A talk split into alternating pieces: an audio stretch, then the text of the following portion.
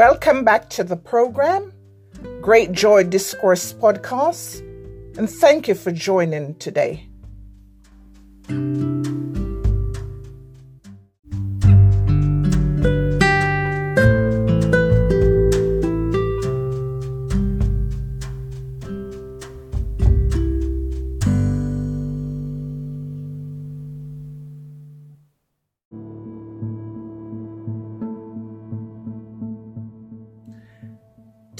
I want to bless you with a psalm Psalm 34. The message today is The Fear of the Lord. I will read to you today verses 11 to 14. It will be my greatest pleasure if you too also read Psalm 34 in its entirety as part of the devotional service. We sign Psalm 34, verses 11 to 14, in the name of God the Father, God the Son, and God the Holy Spirit. A reading from the in the NIV. Come, my children, listen to me. I will teach you the fear of the Lord. Whoever of you loves life and desires to see many good days. Keep your tongue from evil and your lips from telling lies. Turn from evil and do good. Seek peace and pursue it. We honor God's word by saying, Glory be to the Father, and to the Son, and to the Holy Spirit as it was in the beginning, is now, and evermore shall be, world without end. Amen.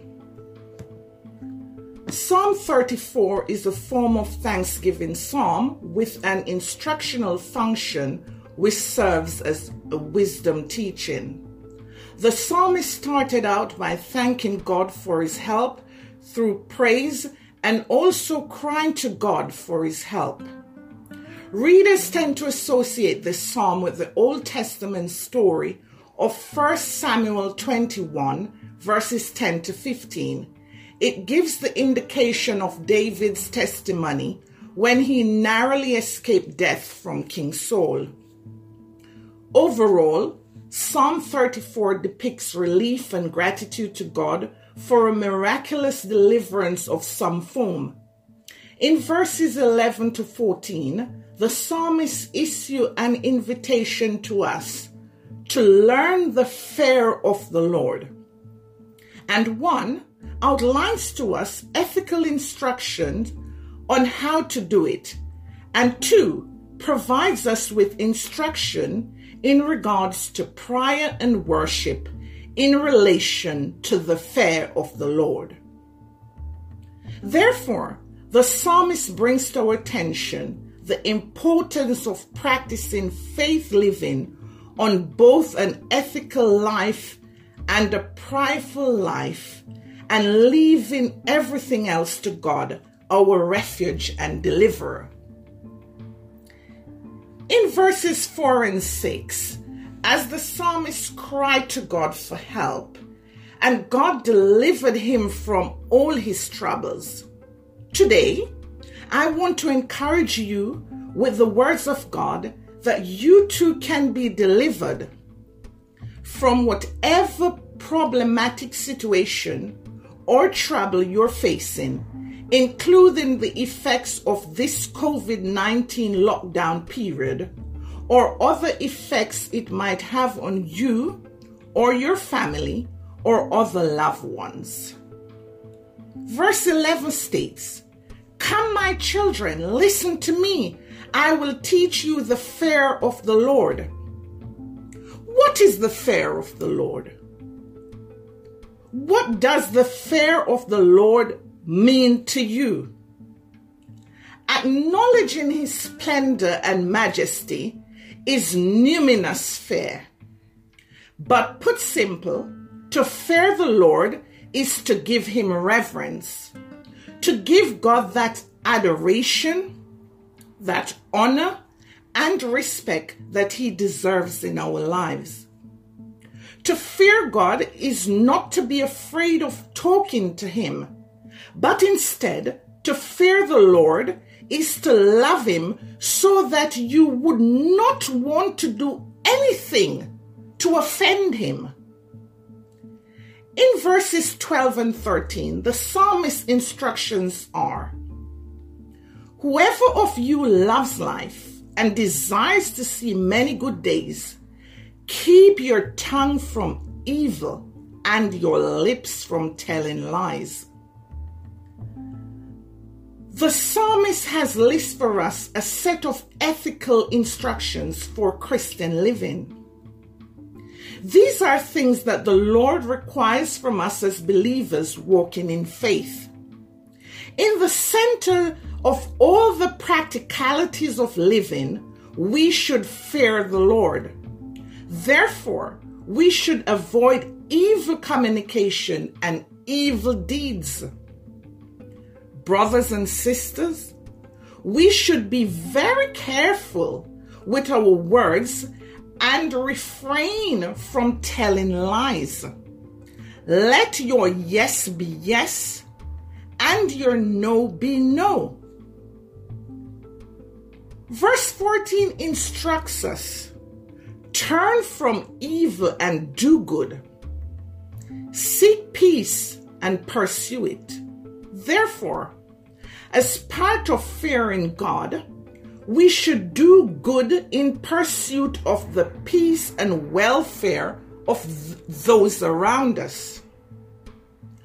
Those are our neighbors, our family, our friends, and the wider community, and those that are disadvantaged or suffering. Brethren, Christian living is to act justly and to love mercy and to walk humbly with your God. The psalmist has also shown the effectiveness of prayer when you put your faith in God.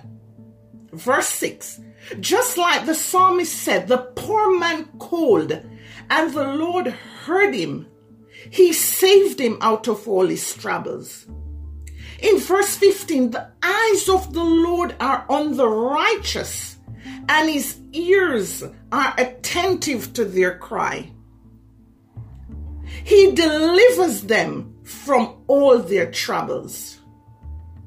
Today, I want to tell you that God can break down every barrier or hurdle in your life God can open doors that are closed. God can change your gloomy situation into a ray of light.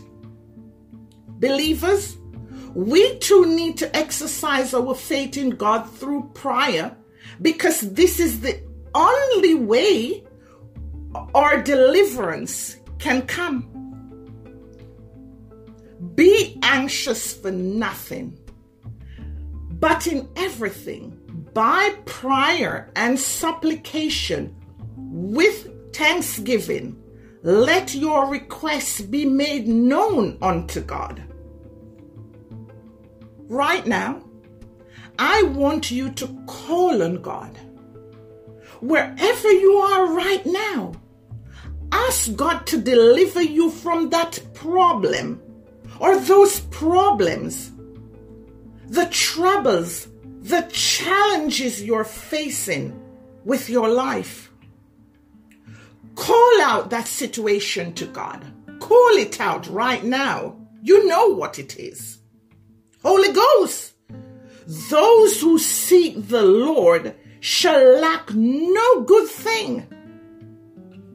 Brethren, the Lord's promise is certain don't, don't be afraid to talk to God. Like the psalmist said in verse 19. A righteous person may have many troubles, but the Lord delivers him from them all.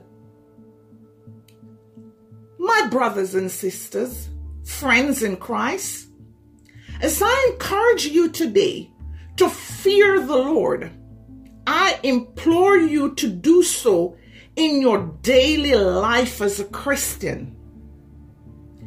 As you earnestly seek God in times of need, let it not just be at that time only. To fear the Lord is to live an ethical life in doing good, hating evil deeds, and pursuing peace, but we must also live a prideful life where we exercise our faith in God, knowing He is able to do all things. Brethren, friends, taste and see that the Lord is good.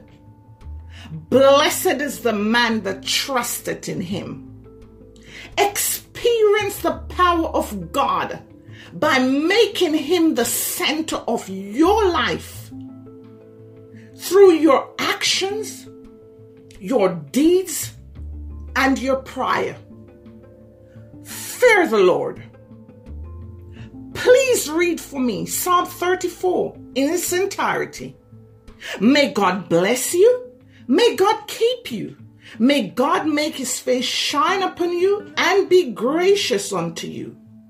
May God lift up his countenance on you and give you peace.